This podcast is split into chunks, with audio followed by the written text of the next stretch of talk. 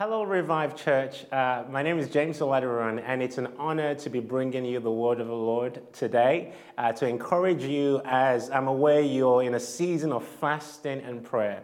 Uh, I lead a ministry here in Manchester called Prayer Storm, and uh, by God's grace, this year, 2020, will be our 11th year as a ministry. It's just been an honor and such a privilege uh, for God to entrust us uh, to lead people in prayer all these 11 years. And we've seen God's faithfulness, and we've seen God do some incredible, amazing things. So I'm excited to just be sharing with you something brief today, just to inspire, to challenge, to stir you on this pathway as you're fasting and praying as a church, I'm telling you, it's one of the most powerful things we can do as the body of Christ. And the devil hates it when we pray. You know, it's been said you go to church on a Sunday morning, you find out how popular the church is. Sunday evening, how popular the pastor is. And a prayer meeting day, how popular God is. And it's quite clear in the Western church that God is not that popular because oftentimes our prayer meetings are the least attended church services. However, I believe for you, Revive Church, that's not going to be the case because your prayer meetings are going to be your most well attended meetings. And you see, when you look across the earth right now, the places where God is actually moving are the places where the prayer meetings are actually more important than the church services. Some years ago, I was actually in Lebanon, and it was amazing to meet some pastors and leaders who were trying to cope with the crisis that was going on, and uh, you know, lots of refugees coming in uh, uh, from Syria and all of that. And one of the things I remember they said to us back then was, you know, the prayer meetings were the most attended meetings because people were in such a desperate need for God and they just needed supernatural help. And so they turn to God. And this tends to be the case for many people in the church today. We tend to pray more intensely when we're going through crisis or when things are going difficult or when life is challenging. And listen, anyone can pray intensely when life is difficult. Anyone can ramp up the prayer when they've got a bad report from the doctor. That doesn't take much faith. I mean, anyone's going to do that. However, it takes a person of faith to still keep the consistency consistency and the intensity when life is going good, when life is going bad, when prayer is exciting, when prayer is boring. And that's the kind of person God wants you as a church to be. That's the kind of person God wants me to be and all of us to be. Show me the man or the woman that can pray intensely without crisis, and I show you the person that's rightly positioned to handle the crisis when it arises. Today we're going to be looking at Acts 12. So if you go your Bibles, just turn to Acts 12 right now. It's a well known scripture. Uh, you may have read this a few times in the past. There's just some things I want to bring out of this as you go into a season of fasting and prayer that I believe will be a blessing to you and relevant to you at this time. So in Acts 12, it says, Now, Acts 12 1, now about that time, Herod the king stretched out his hand to harass some from the church. Then he killed James, the brother of John, with a sword. And because he saw that he pleased the Jews, he proceeded further to seize Peter also. Before I actually carry on reading, something just jumped out to me as I was just reading it just then. It says, Now Herod stretched out his hand to harass them from the church. And I feel like that's actually the season we're in right now, where the enemy is stretching out his hand to harass the church. Seems like, you know, in some ways it might look like it's having the upper hand with churches not being able to gather and all kinds of things not being able to happen like we want at this time. But you know what? The devil is a liar and he could try whatever he wants to do, but we know that we win. In fact, we already won. And guess what? He's already under our feet. And in this time, I want to encourage you not to be discouraged because it looks like things may not be moving with momentum seemingly in the natural. I don't know what your situation is. Maybe you've lost a job, or maybe you've lost someone in your family family, or maybe you know someone that's died from COVID. Listen, this is not the time to back out. It's not the time to be discouraged. We have to have this mindset, which is this no retreat, no surrender. Regardless of how hard it gets, regardless of what the enemy throws at us, we are not going to give up and we are not going to give in. Now, this time, the enemy, representing Herod, he stretched out his hand against the church, and obviously, he killed one of the apostles, James. And as we've just read, he seized Peter. Okay, so let's move on. Oh, verse 3. Uh, and because he saw, because Herod saw that it pleased the Jews, he proceeded to seize Peter. Now, it was during the days of unleavened, unleavened bread. Verse 4. So when he had arrested Peter, he put him in prison and delivered him to four squad of soldiers to keep him, intending to bring him before the people after Passover. Now, in verse uh, 5, Peter was therefore kept in prison but constant prayer. Now, if we're physically together in a room, I'll get you all to repeat after me. Constant prayer. Can I hear you? Say constant prayer. Great. Constant prayer. Listen to that. Peter was therefore kept in prison, but constant prayer was offered to God for him by the church. That's powerful. And when Herod was about to bring him out that night, Peter was sleeping. He was bound with two chains between two soldiers, and the guards before the door were keeping the prison. Now before now there now behold an angel of the Lord stood by Peter and a light shone in the prison and he struck Peter on the side and raised him up saying arise quickly and his chains fell off. Then the angel said to him gird yourself and tie your sandals. So he did and he said to him, Put on your garments and follow me. So he went out and followed him and did not know that what was done by the angel was real, but thought he was seeing a vision. Okay, I'm going to stop right there. The story goes on, and you can read that at a later date. But the things I want to emphasize, I've already covered. So here you have the church facing persecution from Herod. And they, Herod started by killing James the apostle. And when Herod saw that the Jews were pleased by this, Herod proceeded to seize Peter. So Herod is motivated by pleasing the people. The spirit that was stirring Herod was a political spirit, and it was all about popularity with the masses. The moment Herod saw that killing James caused his followership on Instagram and his followership on Twitter to double. Let's just say he had 1 million followers. After killing James, his, his followership went to 15 million followers just by killing James. And from that simple act, he realized by killing one apostle, there was a soar in his popularity and people liked him. So he thought, well, if killing James did that, what would happen if I kill Peter also? So obviously, he seized Peter with intention to kill Peter, but the motivation was a desire for popularity with the masses. There's a principle here that I want you not to miss. Popularity driven Christianity in our generation is actually murdering the apostolic expression of the faith. When we become a church that are driven by wanting to be liked by the masses, we actually end up in a place where we start to water down the gospel. And you know, like me, things are getting more and more intense, and people are even getting more intense and hostile towards the Christian faith because we might not believe the same way they believe, and because we don't think the same way they think, and they might want to mock us. And some people in the church will try to come under that pressure and conform to the culture and change their message. But listen, we are not called to conform to the culture, we're called to change the culture. Can I get an amen? We're called to change the system. It doesn't matter how advanced the culture gets, we're not going to succumb to that culture and lower the standard of Scripture. Our calling is to challenge the culture to come to the standard of Scripture. And that's not always to look like us being popular with the masses.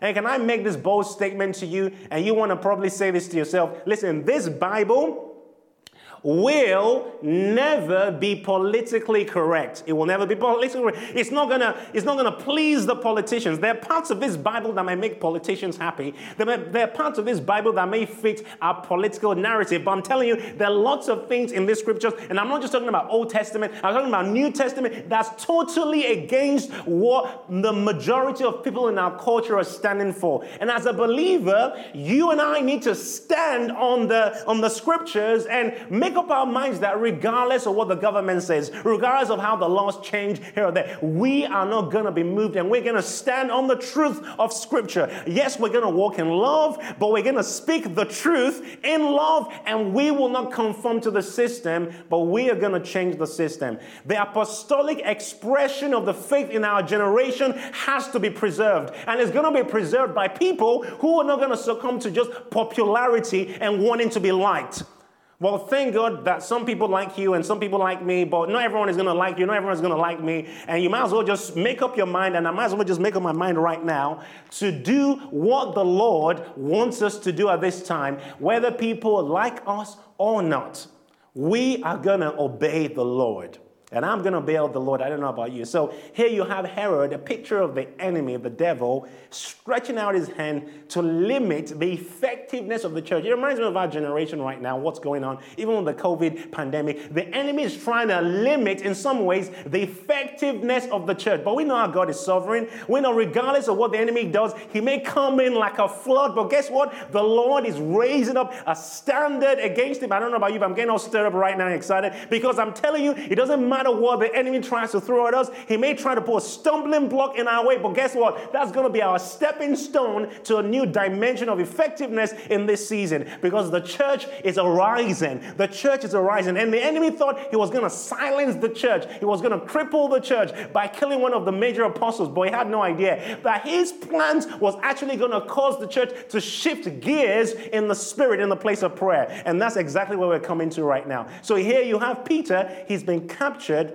by Herod. He's in prison, he's in chains, and he's asleep. And then you see that the church started constant prayer for him. Before we, we touch on constant prayer, I believe Peter is almost a picture of some expressions of the church right now at this time. Peter was in chains.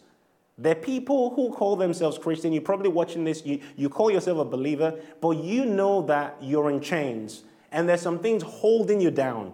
There's something stopping you from making any progress in your walk with God. Listen, as you as a church step into this season of fasting and prayer, you need to make a commitment and a cry out to God that this is the season where those chains break. I want to make this an announcement to you that God is not in the business of managing sin. The cross of Jesus was never about sin management, it was always about sin eradication. So there's no point you trying to manage your sin and just coming to God and saying, Well, God's going to give me another second chance. Yes, God loves you and God's going to forgive you when you confess your sin. However, you should not use that as an excuse to carry on in that sin and excuse those chains and start cohabiting with the devil you're called to evict. It's a time to say, Devil, you get out of my house, you get out of my emotions, you get out of my sexuality, you get out of my mind, and I'm going to arise and live in freedom because that's what Jesus died on the cross for. As you fast and pray, you need to contend for those chains of pornography, those chains of depression, those chains of darkness, of lying, of stealing, of backbiting, of jealousy, of envy, whatever the works of the flesh are going on in your life right now, you need contend for those chains to be broken. He came to set you free and so that you'll be free indeed. Not just be free in theology and ideology that's not reality. No, that's not the generation we're living in right now. It's a time for the power of God to be manifested in our churches and in our lives such that those chains that once held us captive are completely broken. So, Peter is a picture of a dimension of the church today that's in chains. Maybe that's you watching. Listen, as you fast and pray, listen, it's time for those chains to fall off. Another picture of the church you have here with Peter is the church that's asleep. Peter was asleep. Now, there's nothing wrong with sleeping to a certain extent, but there are times where God wants you to be awake. For example, the disciples in the garden. The moment Jesus needed them the most was the moment they chose to be asleep. See, aren't we quick to run to God when we need Him? How about when He needs us? Because the disciples were quick to run to God when they needed Him. But in the moment where He needed them to stand in prayer, guess what? They were snoring and they were sleeping. Maybe you can identify with that where the Lord is waking you up at night, or the Lord is calling you to spend some extra time in prayer, or the Lord is calling you as a church to fast and pray, but you're feeling like you're spiritually asleep, is the time to wake up. If I was in a physical room with you right now, I'll get you all to repeat these words after me. Say, Wake up. Great. Say that again. Say, wake up. Now, you want to say that to yourself. You want to touch yourself and say, it's time to wake up and call your name. My name is James. I'm going to say, James, it's time to wake up from your slumber. You might want to say that to yourself. Listen, it doesn't matter how on fire for God you think you are, there's still dimensions of God you're asleep to. Because you don't know you're asleep until you wake up. Yeah. And God wants to wake you up from your slumber. So sometimes He puts you around things that irritate you to the point of waking you up. You know, it's kind of like the alarm clock. You know, you know, if you've got like an important appointment and you need to wake up early, say you need to travel, you need to be at the airport at 5 a.m. And you know that means you need to, uh, you know, leave the house at whatever time, 4 a.m., 3 a.m., whatever that time is. So that means you need to set your alarm clock. Now, say you went to bed around I don't know 11 p.m. and you know you need to be up by 3 a.m. to get to the airport. When the alarm goes at 3 a.m. in the morning, most likely you're gonna feel irritated by that sound because if you're in a deep sleep at 3 a.m., you're probably not gonna wanna leave your bed, especially if you've had such a tiring day and you're just so needing to rest and you enter into that deep sleep state. Imagine your alarm just blaring loud at 3 a.m. It's gonna be very annoying to your body at that moment, but you know you need to get up. So sometimes God sends people your way that are gonna sound like that alarm. They're gonna, they're gonna annoy you to wake you up. God sends them to offend your flesh to reveal your heart. Wow. because he wants to reveal to you those dark things and those wrong ideologies. So he sends those people around you to wake you up from your slumber. And so that's what's going on here.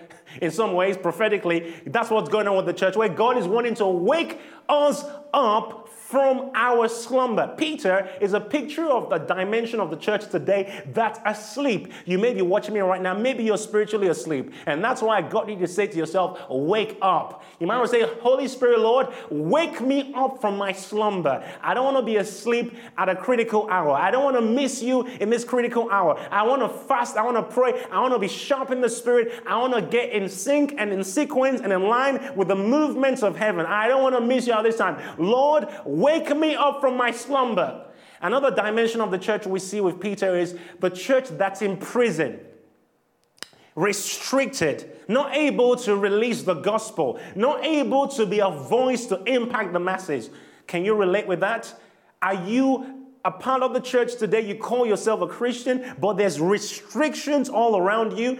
You're making movement, but you're like the children of Israel. You're moving, but you're just moving in circles. You're not making any significant progress. Even though your feet is moving, and you might have even moved church, you might have moved house, you might have moved cities, you might have changed jobs, but you're making no spiritual progress. You're in a prison. You're limited. You see, this is one of the things that fasting and prayer does. It breaks you out of of your prison, especially when you do it right. It breaks you out of the limitations that you've placed on yourself, that others have placed on you. For some of you, the limitations have come as a result of disobedience. As you begin to fast, God begins to show you the areas of disobedience. And you know what happens? Repentance begins to come. And now you begin to align yourself with the Lord. And then those prison doors that were shut begins to open. See, fasting and prayer is not about you twisting God's arm to do something he doesn't want to do unless unless you fast and pray. No, actually, fasting and prayer primarily changes you.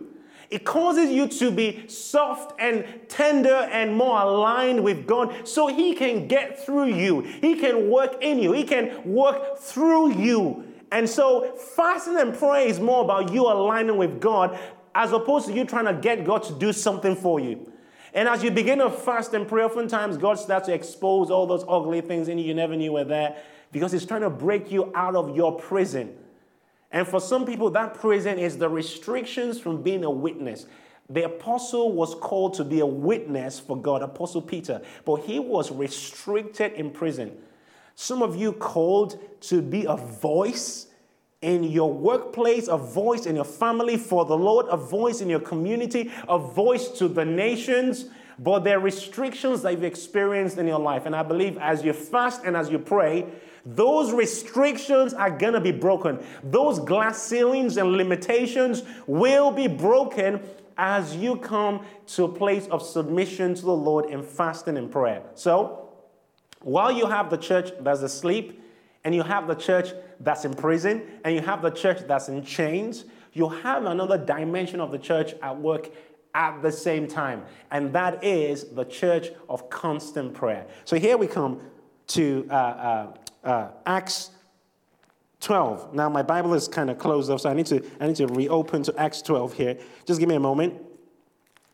We come back to Acts 12 here, and we see verse 5. Peter was therefore kept in prison, but constant prayer was offered to God for him by the church. Now, we know what happened when the church offered prayers for Peter. When the church began to pray, with not just one time prayer, consistent prayer, we're going to come to that in a moment, things started to stir in the realm of the spirit. The secondary consequence of their prayer was angelic activities. See, this is what happens when the church begins to engage intensely in fasting and prayer. We actually begin to cause there to be an acceleration in the angelic activities that surround the purposes of God in our lives. So it could be that one of the great tragedies of prayerlessness is the unemployment of angels. The fact that they're angels that God has assigned for specific assignments in our families, in our jobs, in our ministries. And could it be that those angels are inactive because of the lack of incense arising from our lives to heaven? I believe so. And that's one of the reasons why when the church begins to fast and pray, there becomes a momentum in the spirit. I believe it's in Daniel 9. It says, while the man Daniel was praying, it says, the angel, being caused to fly swiftly, reached me about the time of the evening sacrifice. I believe that's somewhere around Daniel 9 21.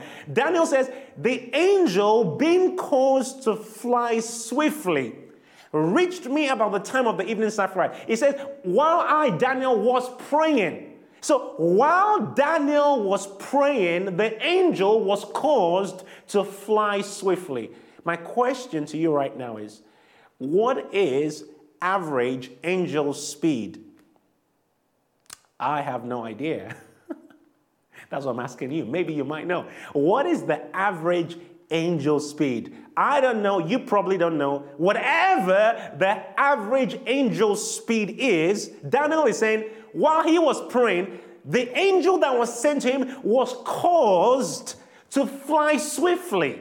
So, whatever the average speed was, this angel was surpassing the average speed because there was a causing behind the movement of this angel, and the, the, the, what was causing this angel to move with great speed was Daniel's prayer in that moment. So Daniel's prayer was causing an acceleration of angelic activity in his life. And the same we see with the church in Acts 12. As they prayed, angel, an angel was released. And the angel was released to accomplish something supernatural in the natural. There's no way what happened could have been done by a human being. I mean, the angel is a spiritual being, but was able to interact with the physical realm because, oh, let me just backtrack a bit. The angel is a spiritual being that was interacting with the physical realm in such a way that the angel's activities kind of bypassed and superseded the laws of nature and and overrode and kind of just got rid of the laws of physics.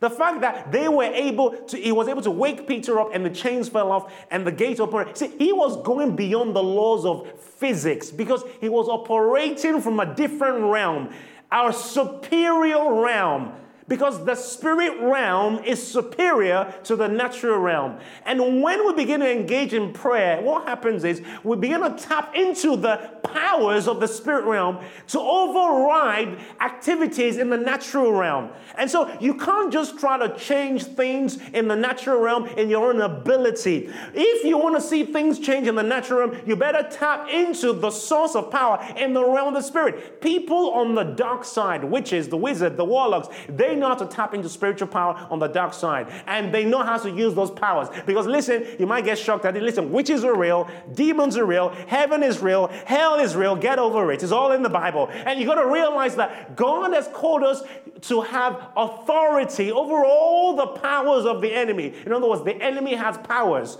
And those on the dark side know how to engage spiritual powers more than those on the light side. But it doesn't matter how much they engage their spiritual powers. God has given us authority over all the powers of the enemy. And we exercise authority spiritually.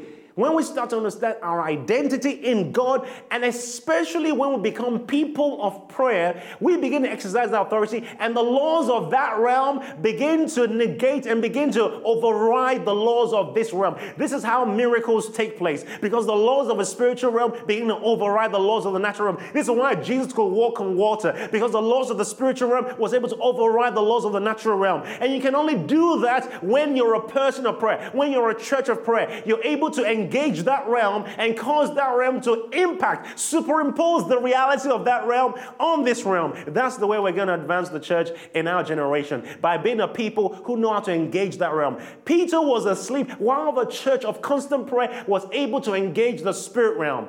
Are you as a church able to engage that realm effectively? Because I'm telling you, as a church, this is where we're going to see God change us and change the nation. When we learn how to tap into the spiritual technologies He's made available to us in the place of prayer. And so we hear here, uh, we read here in Acts 12, the church of constant prayer was making prayers to God. Actually, how it says is the church offered constant prayer to the Lord on behalf of Peter. Now, this baffles me in many ways because the church was obviously praying in a way that was unusual. For the Bible to record that they prayed constantly, and if you fast forward to Peter uh, being released from prison, and he went to the house where they were praying, they were still praying when he was released. And that was in the middle of the night. So the prayer meeting they were having was not a five minute prayer meeting, it wasn't a one hour prayer meeting. They were having prayer consistently being released to heaven on Peter's behalf. The reason why I find that very challenging is the fact that they were just praying for one thing. Think about it. What was their prayer request? Lord, set Peter free. How many ways can you pray for one prayer request?